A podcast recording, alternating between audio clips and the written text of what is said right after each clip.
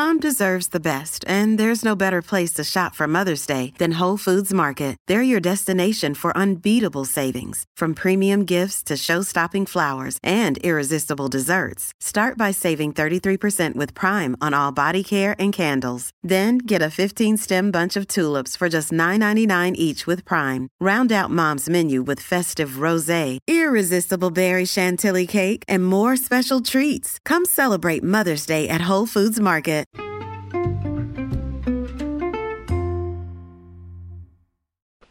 Hi, everybody, and welcome to the Dr. Psych Mom Show.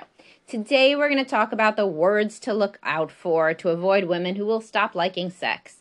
And, um, I mean, some, I mean, you possibly there are some men that use these words as well. If so, definitely they do not, uh, are not going to like sex.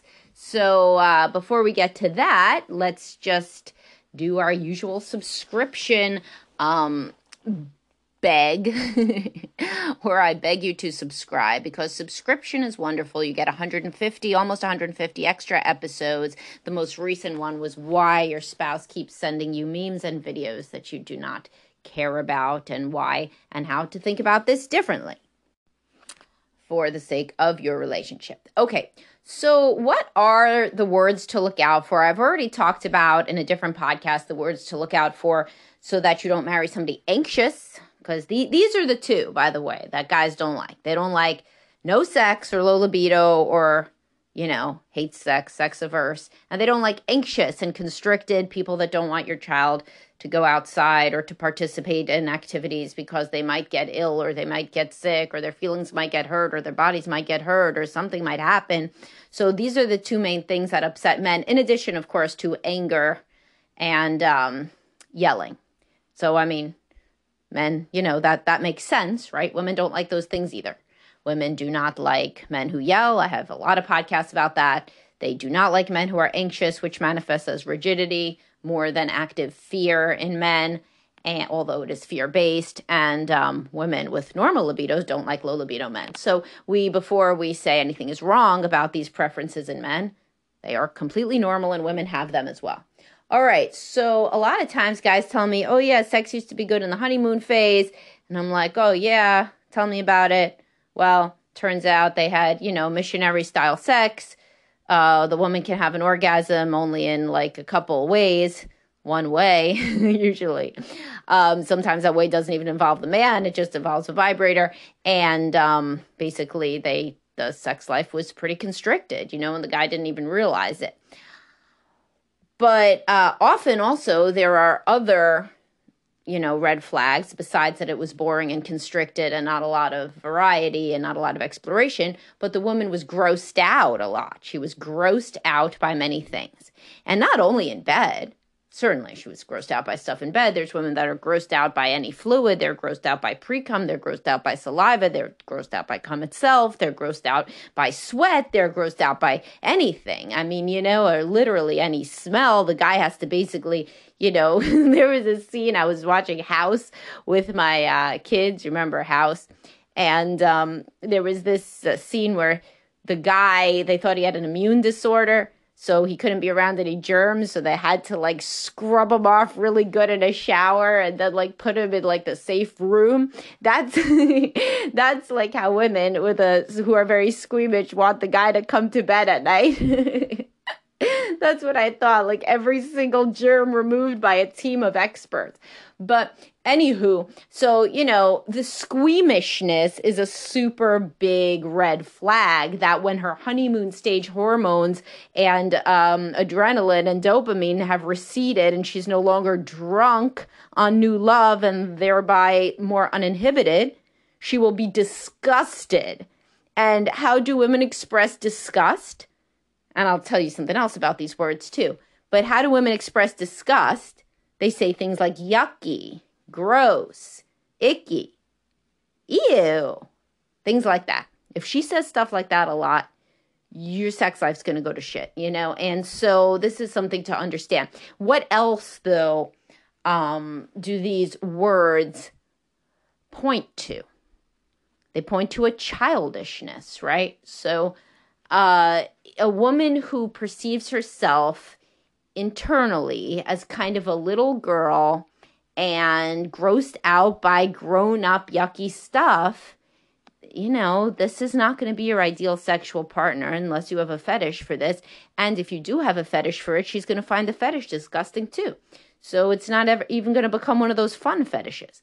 So women that are easily grossed out and say ew, gross, yucky a lot about all sorts of things are the sexual equivalent of the woman who says, I'm just not comfortable with that.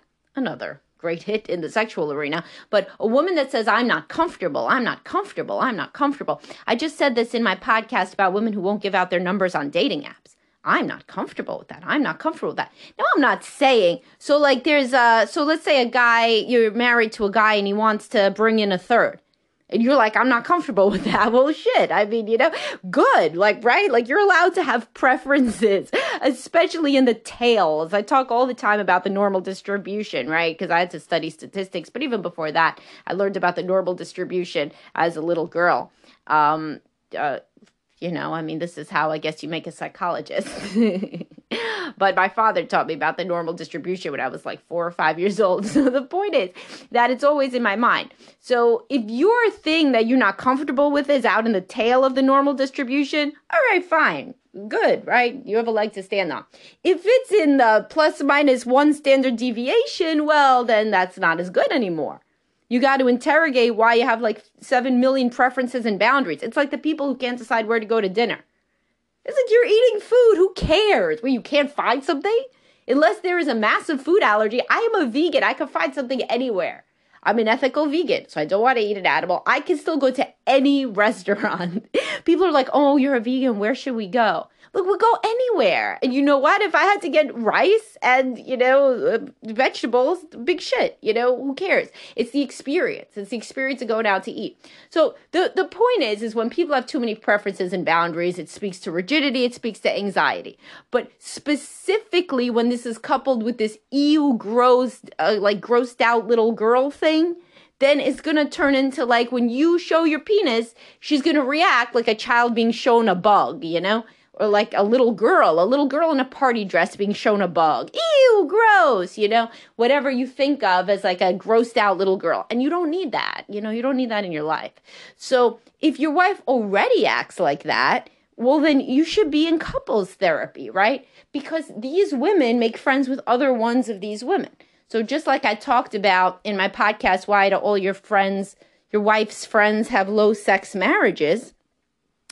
Like goes to like. That's called social homophily. And so women, and it's not like they all uh, make friends with each other because one of them goes into a group at a mom's group and says, Hey, who else is grossed out by dick? No, that's not what happens. What happens is that they, there's little bat signals that all sorts of, you know, um, that indicate all sorts of personality types.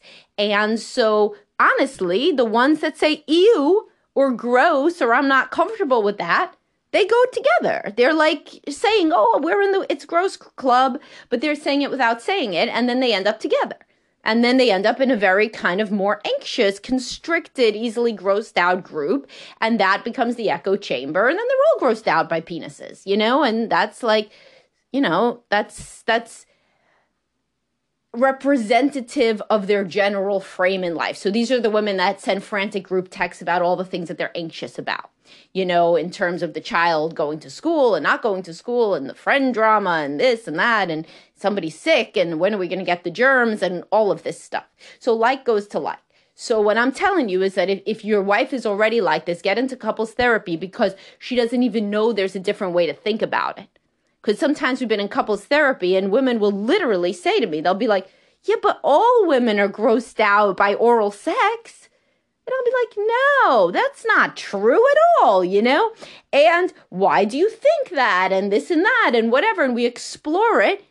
And then they in a later session will be like, well, until recently, I thought that everybody was, you know, like me. So I didn't, why should I change? She's asking me just not to be like a regular person. And until recently, I didn't realize there was another way to be. So your wife's friends, if she's an easily grossed out woman, are probably the same echo chamber of easily grossed out people. And that will, uh, you know, make her, that will amplify her pre existing tendencies in this direction. So, why do men ignore this? Well, two reasons. First of all, in the honeymoon stage, it's not as pronounced. And second of all, they have no fucking idea because most men get married when they're young and they have relatively little experience. On average, men have like, I think six partners and women have four on average. Six partners. You gotta like Two of those are complete drunken one night stand that you can even can't even barely remember. One of them you started uh, hooking up with when you were like literally 16 years old, you know, or something like that. And then maybe your college girlfriend or something, or some girl on vacation. Nobody was giving you profound feedback on anything. You feel most men feel that they wish they had more experience, you know, and a lot of women feel that way as well. And so they don't know. So, from their perspective, if it's a pretty girl and she's just kind of grossed out by stuff, well, you can't get everything in life.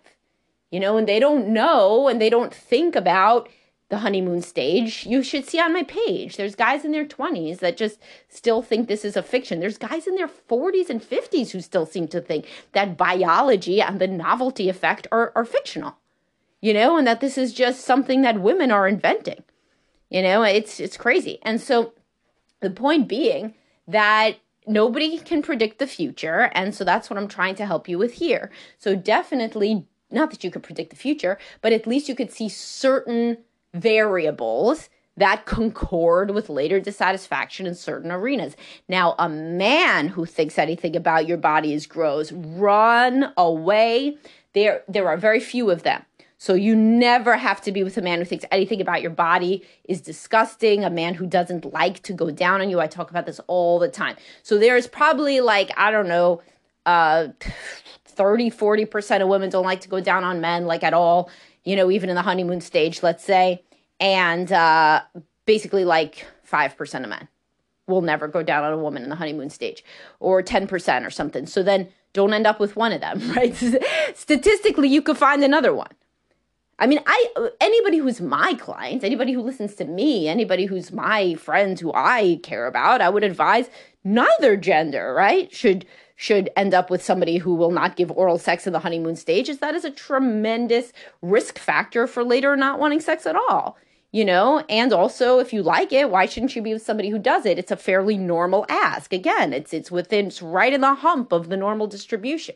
You're not asking for uh, a dungeon like you're asking for something relatively normal, particularly in early stages. And of course, I have a podcast, lots of podcasts on oral sex, most recently, why blowjobs fall off in later marriage. But either way, a man that doesn't like to go down on a woman or who is grossed out by any aspect, you know, of bodies or, or anything. So testosterone is protective against that. Ask any woman who's ever tried testosterone you know, which is uh, prescribed for many things, you know, including depression for uh, by functional medicine doctors.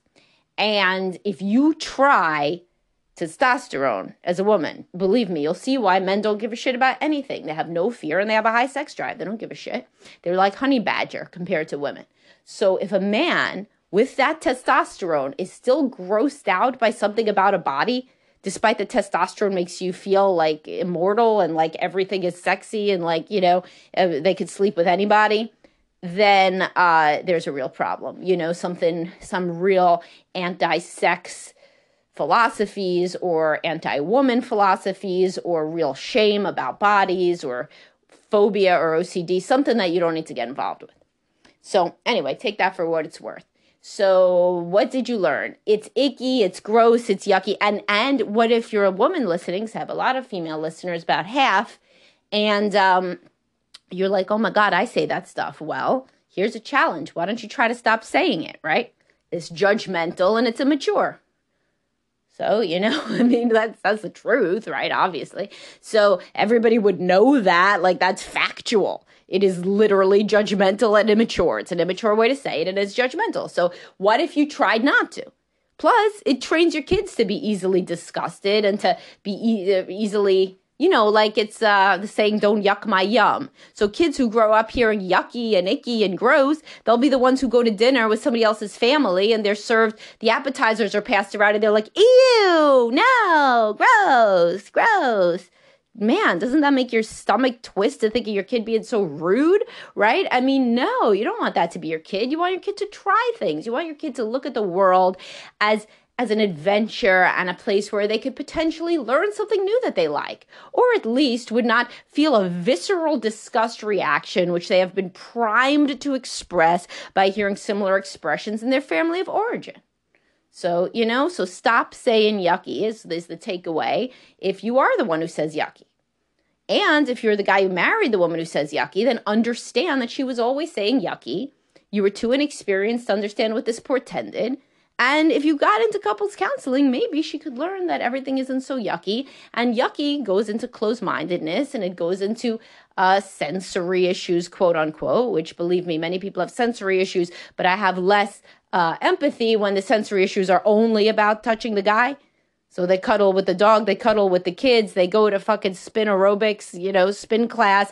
They they do everything involving their body and then of course sensory issues mean they can't touch them. Now if you're sitting there in like a room by yourself shaking of fear that anybody touches you, that sucks, you know? And then you got some severe sensory issues that you still could work on because human beings can learn and grow and practice and uh, all sorts of things. But, you know, the sensory issues that I tend to hear about in couples counseling tend to be more like, I just don't want to have sex, you know?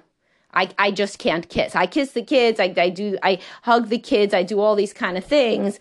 Everybody else looks at me as totally normal, but then sensory issues stop me from having sex. Now, that's not the whole story. So, I mean, no way. I even have a podcast on that. Chronic if, if chronic pain or depression affects your wife in only one area called having sex with you. So you could go back and listen to that one. But all right, I hope you guys found this to be interesting, and um, I will talk to y'all soon. Have a great day, guys. Bye bye.